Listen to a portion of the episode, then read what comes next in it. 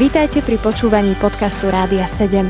Naším vysielaním reagujeme na potreby ľudí v duchovnej, duševnej aj fyzickej oblasti. Cez ETR Rádia 7 chceme odrážať vzťah s Bohom v praktickom živote. Kresťanský Robinson Crusoe neexistuje. Takto sa volá naša dnešná téma v poradni pre mladých, pri ktorej vás, milí poslucháči, srdečne vítam. Moje meno je David Mega a predo mnou sedí náš dnešný host, Miňo Paštrnák. Miňo, vítaj. Ďakujem pekne. Minko, ďakujem veľmi, že si prišiel. E, ja sa špeciálne teším z toho preto, lebo práve túto vetu si mi povedal asi pred šiestimi rokmi, keď som chodil ešte na vysokú školu, začínal som tam a sme sa stretli vtedy v jedálni a ty sa ma pýtal, že David, že jak sa máš, čo s pánom Ježišom a tak a ja som ti začal hovoriť, že vieš čo, Miňo, že ja sa niekedy cítim tak zvláštne, lebo prídem zo školy, sadnem si pred počítač alebo do postele a proste iba pozerám filmy a s nikým sa mi nechce stretávať a celý ten život je taký divný.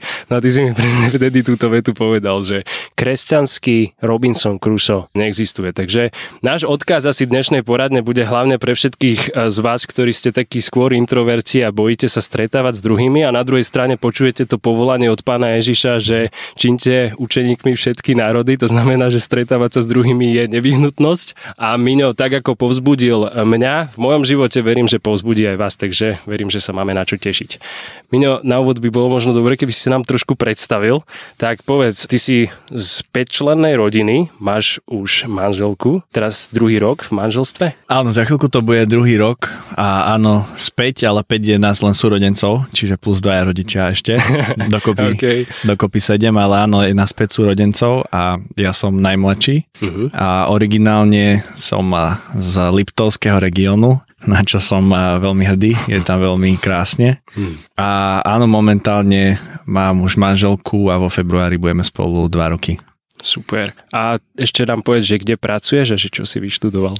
Čiže momentálne pracujem v Delhi, nie v továrni, ktorá vyrába dobožky, ale v počítačovej firme. A druhá vec, čo som vyštudoval, je management na Univerzite Komenského. Dobre, takže ja som z tých tvojich rozhovorov, aj z toho, čo sledujem tvoj život, videl a vidím stále, že si dosť skôr extrovert. Ty by si sa ním definoval?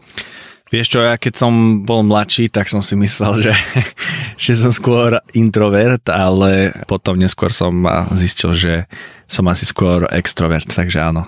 Na základe čoho si to zistil?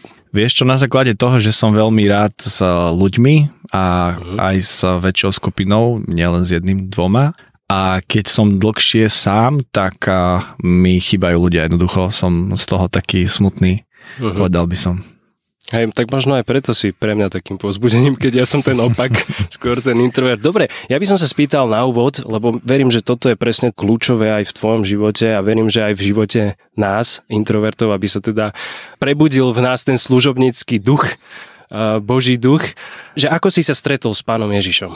To bol taký dlhší príbeh, by som povedal, ale skúsim to skrátiť do kratšieho príbehu a v podstate ja som vyrastal v kresťanskej rodine, obidvaja rodičia boli živí kresťania. No a moja sestra Maruška potom uverila v pána Ježiša, keď bola tínežerka a začala u nás v našom meste v Liptovskom hrádku robiť dorasty, čo sú také stretnutia pre konfirmandov a pár dievčat tiež uverilo v Ježiša, odozdalo mu životy a, a začali to robiť spolu, čiže takto sa venovali konfirmandom. Potom sa obratil aj môj brat Janko, no a ja som chodil s kamošmi vonku, čo som mal zo základky a a oni ma viedli k takému aj asi pofajčiť niečo a konkrétne trávu. Takže mňa to nikdy neťahalo, ale keď sme boli spolu, tak ma ponúkli a ja som neodmietol. A v podstate ma volali takto na tie dorasty Maruš a Janko, teda moji súrodenci a ja som tam párkrát šiel a videl som, aké to je a boli tam aj také víkendovky, myslím, že dva razy do roka, kde sme šli na chatu na celý víkend, kde boli konkrétne témy, chvály a pamätám si, že tam bola aj výzva odozdať život Ježišovi a, a na tej jednej chate sa ma to tak dotklo, ale musím povedať, že vtedy som urobil to rozhodnutie, ale postupne som sa učil akoby zdávať veci a, a nasledovať Ježiša. A bol nejaký moment v tvojom živote, kedy si akoby poznal, že Pán Boh má možno iný plán, ako máš ty? Myslím si, že bolo veľa takých chvíľ. Takže áno, áno. Aha. A kedy si možno tak zistil, že ten jeho plán je lepší ako, ako ten, ktorý máš ty, alebo si mal pôvodne možno? Alebo ako vyzeral tento tvoj pôvodný plán? Žiť s kamošmi, chodiť si zafajčiť trávu, užívať si život? Alebo ako by si to definoval? Mm, povedal by som, že a nebol to asi, že plán, môj uh-huh. plán nikdy nebol, Skôr. že, hej, že budem chodiť vonku s kamošmi si zafajčiť, akože to ma neťahalo. Hej. Ale keď sa to robilo, tak som sa pridal. Jasne. Ale v podstate by som povedal, že, že skôr asi to, čo hovorí, že taký spôsob života uh-huh.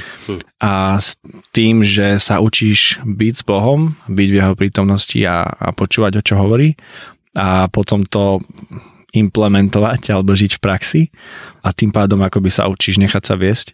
Čiže toto by som povedal, že v tom som stále v procese, že, že sa učím byť s ním, zostávať s ním a nechať sa viesť a povedal by som, že postupne sa rozbaluje taký balíček a zistujem, že, že čo do mňa Boh vložil a čo do mňa chce. Ďakujem Miňo za tvoje slova a milí poslucháči, my si v tejto chvíli dáme pesničku, ale po nej budeme pokračovať v našej dnešnej poradni Kresťanský Robinson Crusoe neexistuje.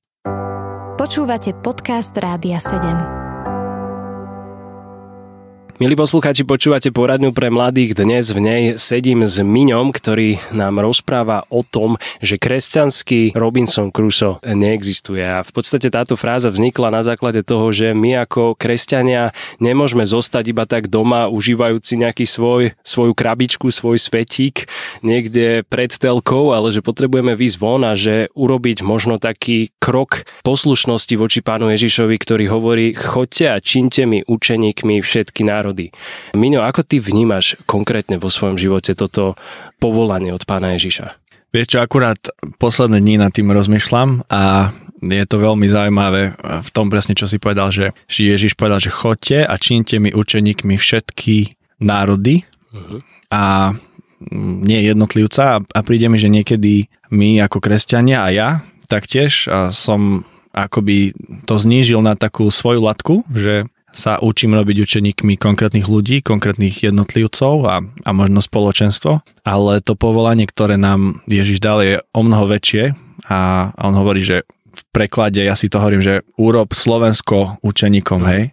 A keď sa nad tým zamyslíš, tak ti z toho vybuchuje hlava, lebo to je obrovská vec ako sa to dá dosiahnuť, ale, ale práve toto je niečo, nad čím rozmýšľam, že toto nám Ježiš povedal, to je originál, ktorý nám povedal, že, že úrob učeníkmi národy Takže by som povedal, že som v procese jednak akoby mať vôbec to rozmýšľanie, že mám činiť národ učeníkom, nielen jednotlivcov a verím, že to znamená ísť presne od jednotlivcov, spoločenstva, mesta, kraje a potom národ.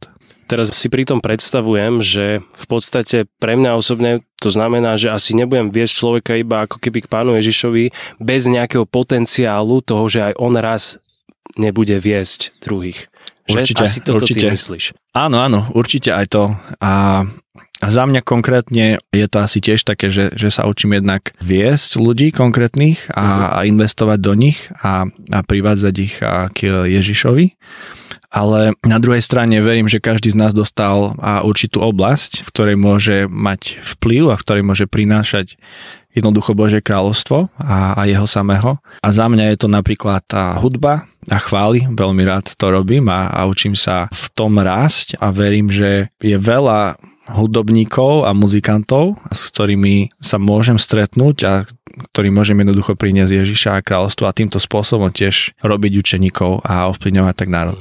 Mino, a ty keď rozprávaš o hudbe, aké bolo tvoje najväčšie publikum? Koľko asi ľudí? Fú, neviem ti povedať úplne presne, ale bolo to možno 200 ľudí, 200-300 ľudí možno. A nemáš trému, keď sa stretneš s toľkými? Nemám trému, lebo nás mamka veľmi dobre vycvičila, že sme od malička vystúpali v kostole, čiže som sa prestal akoby hambiť ľudí, ale, ale zároveň mi veľmi pomohla aj akoby taká identita, kto som, že môžem urobiť chybu a jednoducho, že Boh ma miluje a je to pre Neho. Uh-huh. No dobre, takže keď našim cieľom tejto poradne je povzbudiť introvertov práve do toho, aby išli a činili učeníkmi všetky národy, čo by si odkázal im, keď prichádza tá tréma, teraz to dôležité rozhodnutie, OK, Pane Ježišu, ty mi hovoríš, mám ísť medzi ľudí, na to, aby som sa tam dokopal, čo mám spraviť, alebo v čo mám veriť, čo tebe pomáha?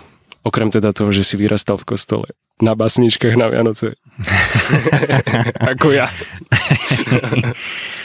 Hej, no to je už taká iná troška káva, že, že keď ti Boh niečo povie a ísť a veľmi sa mi páči to slovo, ktoré je v Samuelovi, ktoré hovorí, že poslušnosť je viac ako obeď. Hmm.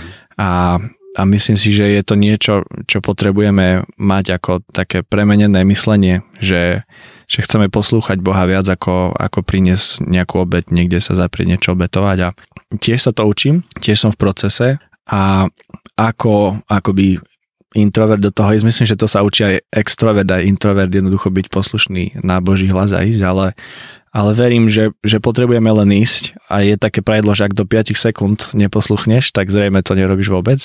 Hmm. Čiže také pozbudenie je, že keď a to máš, chod to hneď urobiť a ja niekedy si hovorím, že dobre, idem to urobiť, budem poslušný, no a čo, že radšej budem poslušný, aj keby, že sa nič nestane, aj keby, že som trápny, aj. ale som poslušný. Niekedy trápny pre pána Ježiša je to najlepšie, čo môže byť. Inak napadá mi ešte, že môj otec tak hovorí, keď ideme niečo robiť, napríklad sa modliť pred množstvo ľudí alebo rozprávať nejakú tému, hovorí, že myslí na to, že medzi tými ľuďmi tam sedí pán Ježiš. A že mhm. vlastne my, keď si predstavíme tú jeho prítomnosť, tak potom prečo by sme sa mali báť, alebo mm-hmm. prečo by sme mali mať trému, keď mm-hmm. tá najväčšia osobnosť celej histórie ľudstva a sveta proste je medzi, mm-hmm. medzi našimi poslucháčmi a s nami a pomáha nám. Mm-hmm. Pán Boh poslal svojho ducha svetého a to mňa pozbudzuje. Mňa mne ešte napadá na záver také otázka, že čo to tam vlastne ten Robinson Crusoe na tom opustenom ostrove robil? No nič, bol tam opustený a sám snažil sa prežiť a vieš, stroskotal, takže... Mne sa zdá, že ty si to strašne dobre vystihol vtedy, keď si mi povedal v tej jedálni, že kresťanský Robinson Crusoe neexistuje. Že potrebujeme výjsť von z tohto ostrova. On sa snažil prežiť, ale podľa mňa toto je presne ten e, moment, ktorému sa potrebujeme vyhnúť, že my ako kresťania sa nesmieme snažiť prežívať, ale my sa musíme snažiť žiť. Áno, prekvitať. Prežívať versus prekvitať, to aj ja rád mám a takú myšlienku alebo taký postoj a a presne, vieš, a príde mi to, že môžeme byť v dvoch pohľadoch taký akoby osamelý. Jedna vec je odťahovať sa od kresťanov, jednoducho od našej, verím tomu, rodiny v Kristovi. A druhá vec je, zase môžeme byť v kresťanskej komunite, ale úplne sa odstrihneme od ľudí vo svete.